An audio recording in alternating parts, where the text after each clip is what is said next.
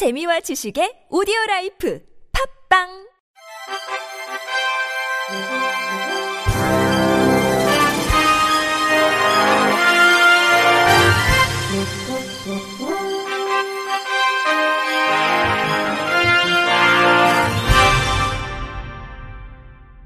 청취자 여러분 안녕하십니까? 3월 31일 화요일 KBIC 뉴스입니다. 국립장애인도서관이 새로 개발한 웹기반 장애인용 대체자료 통합뷰어 서비스를 국립장애인도서관 누리집을 통해 공개했습니다. 이번에 출시하는 대체자료 통합뷰어는 장애인을 위한 전용 디지털 음성도서인 데이지 자료와 전자책의 국제표준인 EPUB 3.0 파일을 동시에 이용할 수 있는 세계 첫 사례입니다.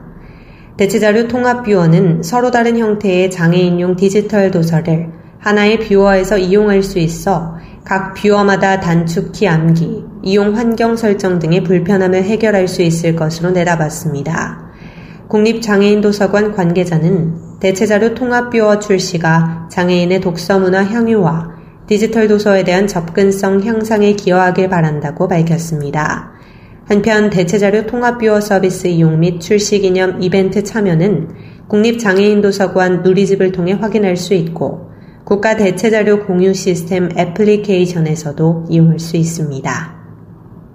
국방부가 군무원 인사법 시행령을 개정해 중증장애인 채용 확대를 위한 군무원 경력 채용 시 필기시험을 면제한다고 밝혔습니다.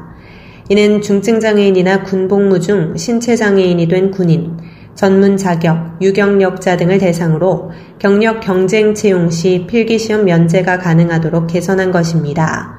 국방부 관계자는 이번 시행령 개정으로 중증장애인의 군무원 임용 기회가 확대돼 사회적 가치 실현에 기여할 것으로 기대한다며 앞으로도 사회적 약자 배려, 양질의 일자리 창출 등 공공이익과 공동체 발전에 기여할 수 있도록 군무원 제도를 지속적으로 개선해 나갈 계획이라고 말했습니다. 한편 장애인 군무원 채용 일정 등 자세한 사항은 4월 이후 공고할 예정이며 올해 채용은 중증장애인 20여 명 포함 총 400여 명이 될 것으로 보입니다. 서울특별시립 노원시각장애인 복지관이 4월부터 시각장애인의 안전한 주거생활을 위한 잔고장 수리 사업을 실시합니다. 이용 대상은 서울시에 거주하는 등록 시각장애인으로 가정의 전문 수리 인력을 파견해 잔고장 수리 및 안전 저해 요인 점검 제거 서비스를 제공합니다. 수리 출장비는 무료지만 자재 및 부품 비용은 유료로 제공됩니다. 이 사업은 올해 12월 말까지 서울시 내 총 600가정에 잔고장 수리 서비스를 제공할 예정입니다. 장애인 직업재활시설 4.1%, 장애인 거주시설 4.7%가 사회복지시설평가 최하위인 F등급을 받은 것으로 나타났습니다. 보건복지부가 사회복지사업법에 따라 아동복지시설, 장애인 직업재활시설, 장애인 거주시설 등 총 1,285개소의 3년간 시설 운영을 평가하고 그 결과를 발표했습니다. 유형별 평가 결과는 아동복지시설 88.8점, 장애인 거주시설 85.6점, 장애인 직업재활시설은 85.1점이며 전반적인 수준은 B등급 이상으로 집계됐습니다. 전기 대비 평가 결과를 보면 아동복지시설은 89.6점으로 동일한 반면 장애인 직업재활시설은 84점에서 86.6점으로 장애인 거주시설은 87.8점에서 88.2점으로 0.4점 올랐습니다.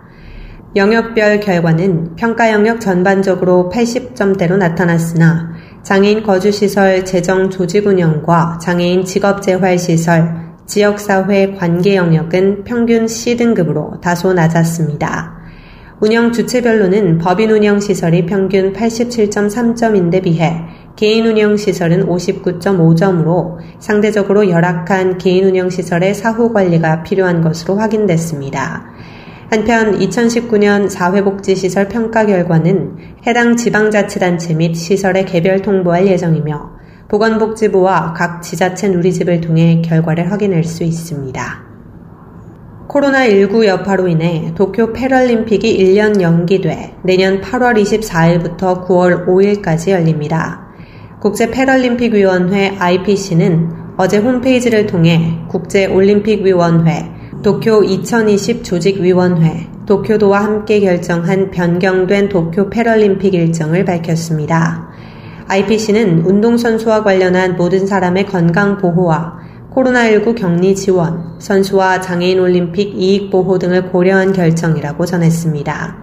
IPC 앤드류 파슨스 회장은 변경된 일정은 선수들에게 확실성을 제공하고 이해 관계자들에 대한 확신과 전 세계에 기대되는 무언가를 제공할 것이라며 도쿄 패럴림픽이 개막까지 512일이 남았다며 패럴림픽에 관련된 모든 사람들의 우선순위는 전례 없는 어려운 시기에 본인은 물론 친구와 가족의 안전을 유지하는 데 중점을 둘 것을 강조했습니다.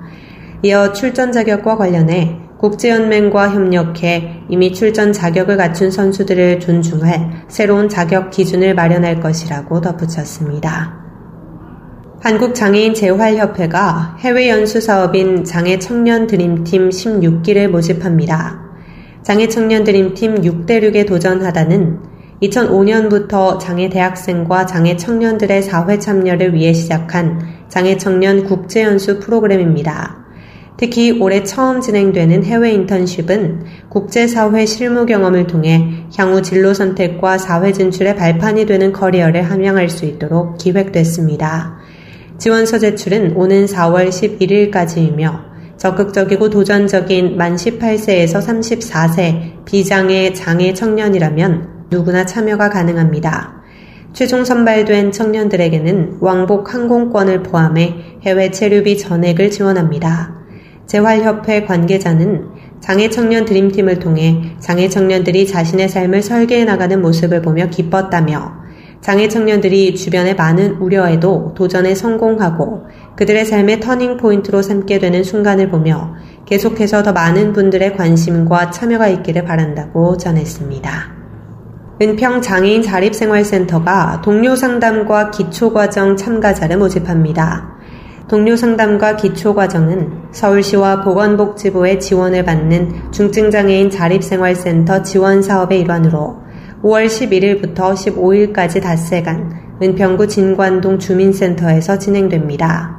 김준우 송파솔루션 장애인 자립생활센터 소장이 리더로 동료 상담가가 되기 위한 첫걸음으로 동료 상담과 자립생활의 이해, 주제별 미니 강의, 자립생활 프로그램에 대해서 1:1 섹션 등 체계적인 커리큘럼으로 계획했습니다.